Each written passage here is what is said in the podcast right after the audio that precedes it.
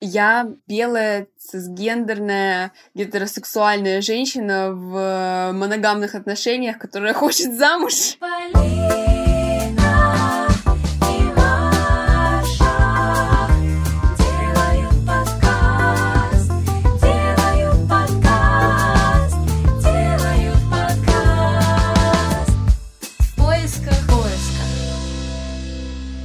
Всем привет, это «В поисках поиска», и у нас сегодня тема, которую я очень ждала. Мы сегодня говорим про феминизм, пытаемся сравнить феминизм на Западе, в Америке и феминизм в России. И с нами сегодня замечательная гостья Мария.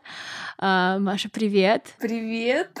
Мария Григорьянс, феминистка и бодипозитивщица. Она ведет блог про одежду, творчество, а также работает кондитеркой. Какое-то время жила в Грузии. Ну, а сейчас живет в Тюмени, правильно? Да, в данный момент живу в Тюмени. Ну, это временный вариант. Скоро я должна переехать в Санкт-Петербург. Расскажи немножко про феминизм и то, как ты к нему пришла. Для меня это какой-то натуральный был всегда процесс, то есть это какие-то идеи, которые я впитывала просто с обществом. Хочу сказать, что у меня это тоже был такой э, процесс э, плавный. Феминизм для меня это освобождение от иллюзий, это осознание своих э, личных границ, э, своей ценности, того, что я э, реально никого, ничего никому не должна. Это уверенность в себе, свобода своих желаний, того, что я не обязана чего-то конкретного хотеть или наоборот не хотеть. Офигенно. Да.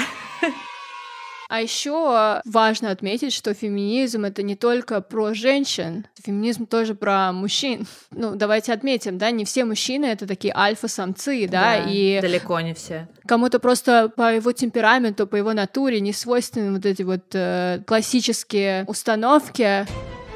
У меня есть парень, и когда мы только начинали встречаться, я ему сказала, что я феминистка, и со стороны фем-оптики какие-то вещи рассматривала. И э, недавно он мне сказал, Маша, я перестал сидеть в ТикТоке, потому что раньше у меня там были смешные животные, а теперь у меня там одни сплошные феминистки и профеминисты, потому что они стали у меня появляться, я стала их смотреть, лайкать, и теперь у меня там они, и мне интересно, я согласен, но просто сложно постоянно думать. Э, я считаю, что Конечно, с э, феминизмом многие мужчины потеряют определенную пользу для себя от патриархата, да, какие-то преимущества, но эти преимущества, они губительны для мужчин в том числе, потому что они не про комфортное какое-то существование с э, другими людьми, не про самоуважение. Yeah. Вот мы сейчас говорим про вещи, которые каждого мужчину да, российского поставим, и он абсолютно будет с нами согласен.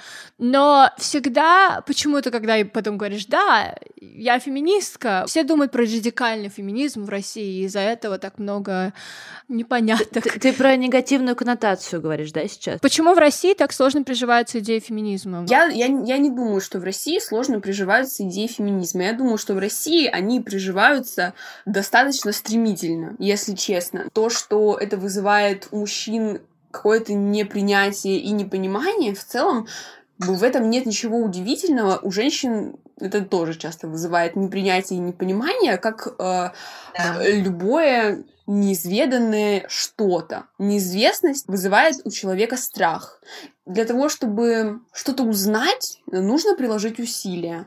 Для того, чтобы приложить усилия, нужен для этого ресурс. Дело в том, что патриархат — это про иллюзии, да, про то, что кто-то круче, чем кто-то другой, делать правильно вот так, а неправильно вот так, и что если соблюдать определенные паттерны поведения, да, то тогда все будет хорошо, если делать по-другому, то будет плохо. Ну, или как минимум, если неплохо, то непонятно. Как-то, знаете, это про ошибку выжившего, про то, что один человек говорит, вот я делаю это, я там э, вышла замуж, родила восьмерых детей, не работаю, я домохозяйка, mm-hmm. и все у меня шикарно, а при этом какое количество женщин с одним ребенком чувствуют себя ужасно. Вот. Mm-hmm. И людям хочется находить э, ну, какое-то положительное подкрепление вещам, в которые они верят, даже если эта вера появилась э, в результате массового убеждения. Человек, когда рождается, он э, не знает ничего и не умеет ничего. И все, что он э, в течение жизни узнает, вот это все как бы в человека вкладывается, чтобы что-то вытащить и положить что-то другое, нужен какой-то катализатор, я не знаю, какое-то событие или какое-то внутреннее противоречие, которое тоже из ниоткуда не появляется. Да, правда. Феминизм это про выбор, про то, что женщина имеет право сказать: я хочу ребенка, я не хочу ребенка. Почему мы, собственно, задали вопрос про сложно приживаются идеи феминизма? Потому что, на мой взгляд, в России очень много установок, которые вот да вложены всем в голову, и, и как-то, ну вот, очень тяжело они меняются, ну, очень тяжело, и до сих пор, там, даже наше поколение, девушки все равно с какими-то очень абстрактными понятиями о феминизме. Мы даже разговаривали с одной из наших гостей, и она прям открестилась от слова феминизм. Я хочу сказать, что я тоже открещилась от слова феминизм. Просто общественное обсуждение этой темы идет. Ну, наверное, Россия и страны СНГ, они немного медленнее принимают феминистские тенденции, СССР был закрыт от остального мира, в котором, э, ну, уже были там суфражистки, и у нас э, идея независимости женщины, да, то, что она, например, там работает, содержит mm-hmm. семью, это было не про личность, а про э, часть общества, да, да? да? Она такой же ровно контрибьютор к экономике, как мужчина. Почему? Потому что все должны строить социалистическое государство. Но я тоже недавно об этом думала, что в Советском Союзе нифига это не шло от уважения к личности женщины, как женщины. Это шло просто... Все должны участвовать в экономике, в создании вот этого вот идеалистического какого-то утопичного государства. Да, и сейчас э, в государственном управлении все люди, они единогласны. У них сложно что-то изменить, вот, но как бы снизу, с моего уровня примерно, я вижу, все меняется у женщин, есть запрос. И здорово, что сейчас это все меняется, и твое поколение такое клевое, современное. И, например, я уезжала, да, и 2016 год, я там выкладывала что-то ВКонтакте, и вот мне написал мальчик. Даже для бабы слабовато, не то, что для доминантного мужика. Oh, no. Ну, то есть вот он мне написал под моим аудио.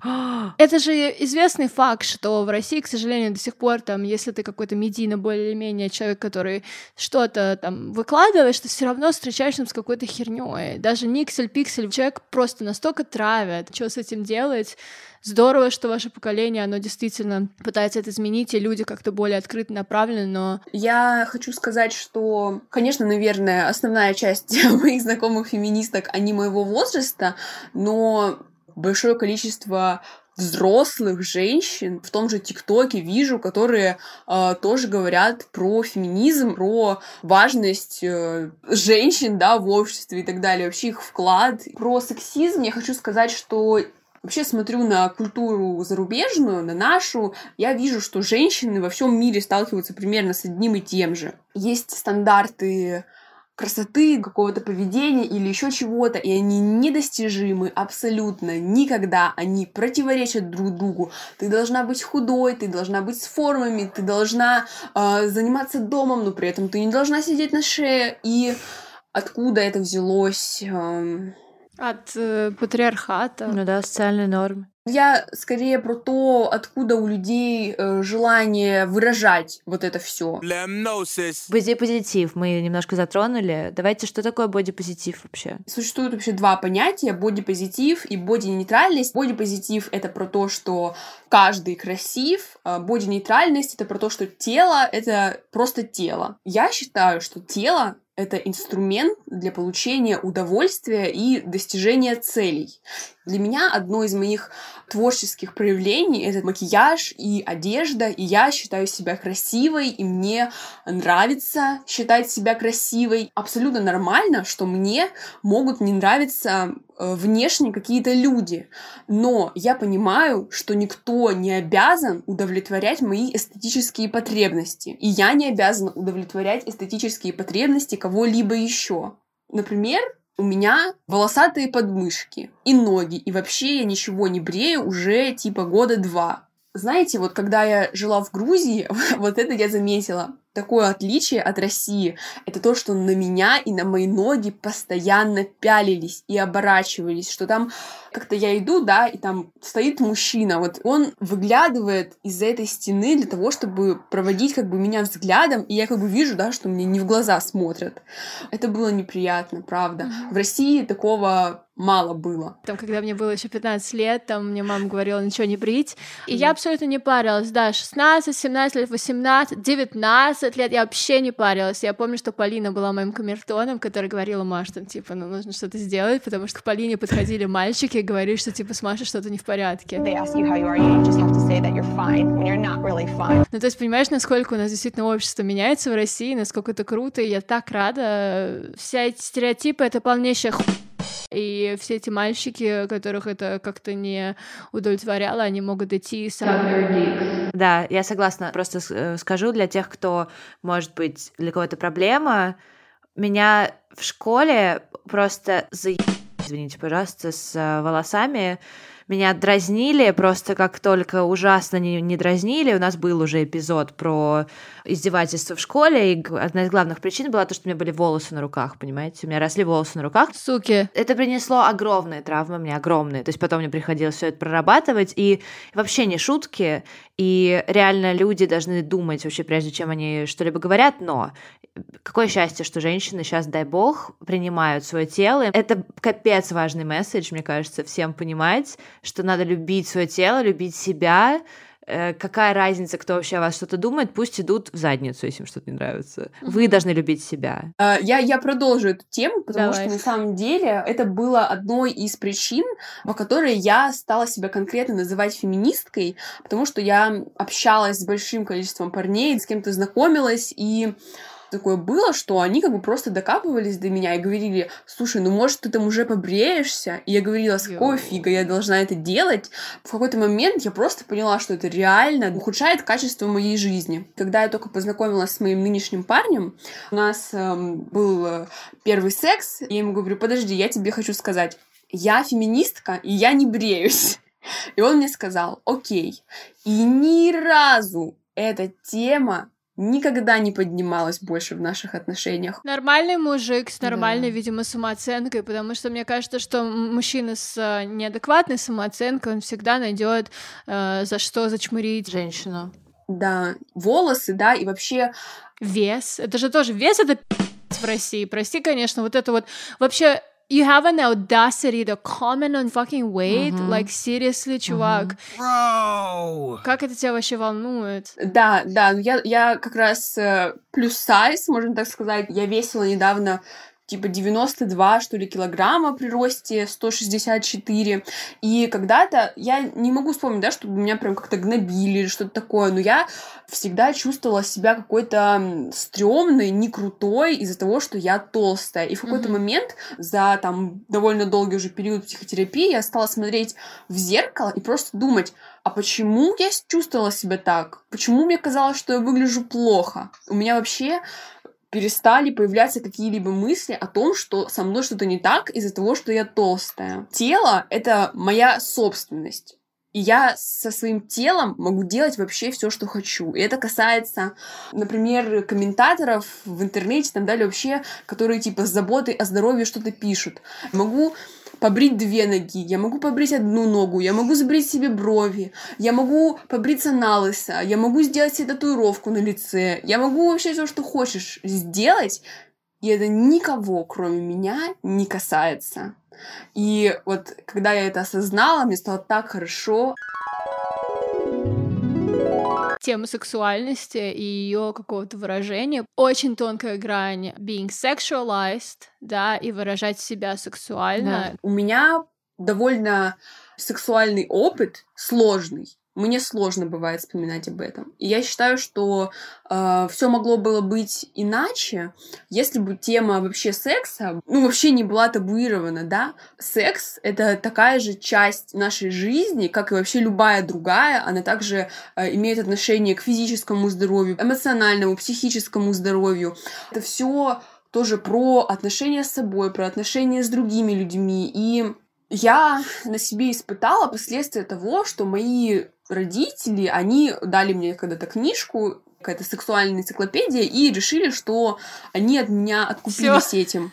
Или что я узнаю обо всем остальном из каких-то других источников. Но эти источники, дело в том, что они очень редко про какое-то здоровое отношение, да, это скорее про какие-то фетиши или про то, что секс тоже как форма какого-то проявления, ну, как бы патриархате, секс — это как способ проявления власти. Да, да, контроль. Ну, контроль там рождаемости, принадлежности там конкретному мужчине. Период, когда я очень часто э, занималась сексом с людьми довольно мало знакомыми. Угу. Это нанесло мне в итоге потом большую травму, что я год в отношениях со своим э, нынешним парнем не могла заниматься сексом, потому что мне было страшно потому что весь секс, который у меня был до этого, он был не из-за того, что мне хотелось получить физическое удовольствие, а потому что мне хотелось таким образом сублимировать потребности в близких отношениях, того, что я какая-то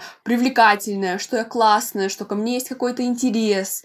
И людей не учат с детства уважать себя, свои границы, телесные и так далее. Для меня было удивительным в отношениях с моим нынешним парнем, когда я могла сказать просто, знаешь, мне страшно, я не хочу. И он мне ничего не говорил по этому поводу. Сава, если это, ты это слушаешь, привет. Сава, респект. Молодец, Сава, да. У меня тоже прекрасный опыт абсолютно принимающего мужчины. И клево сказать, что я недавно с ним общалась на тему порно, и типа, смотрит ли он порно. И он мне сказал абсолютно открыто, что он не понимает смысл этого порно, потому что это все не круто. Потому что женщины, как правило, там в очень угнетающем, сам причем сказал, что в очень угнетающем положении, что там черти что с ними делают. Действительно так. И вообще в этой индустрии, к сожалению, даже за рубежом права женщин супер ущемляются. Не знаю, мне вот так приятно это услышать просто от мужчины, что он вообще об этом думает. Блин, ну это очень осознанное, крутое отношение. Уровень да? осознанности классный. Э, скажи вот буквально немного про гендер и про отношения вообще, что, может быть, кому-то мы откроем тайну, что не обязательно мужчина с женщиной должны строить брак. Расскажи, что для тебя может быть близко, какая форма отношений? Я белая, цисгендерная, гетеросексуальная женщина в моногамных отношениях, которая хочет замуж. Мне сложно сказать прям что-то новое, но я вообще считаю, что каждый человек имеет право, да, выбирать для себя любой удобный ему образ жизни и существования и взаимодействия с другими людьми. Может человек жить один, человек может жить э, и менять там партнеров э, раз в неделю, может каждый день, может э, даже не спрашивать имя, может вступить в отношения на всю жизнь, может быть в отношениях с двумя людьми одновременно.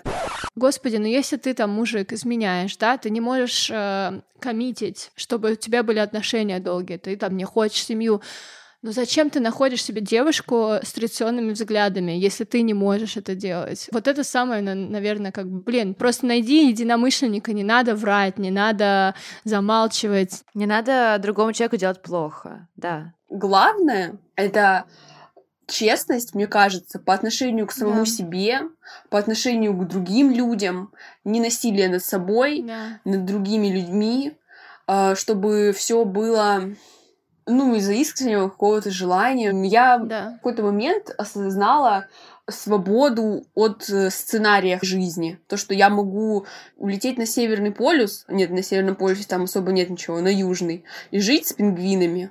И вот такой может быть моя жизнь. А может быть, я рожу детей, но вообще я не буду рожать детей, я от этого отказалась.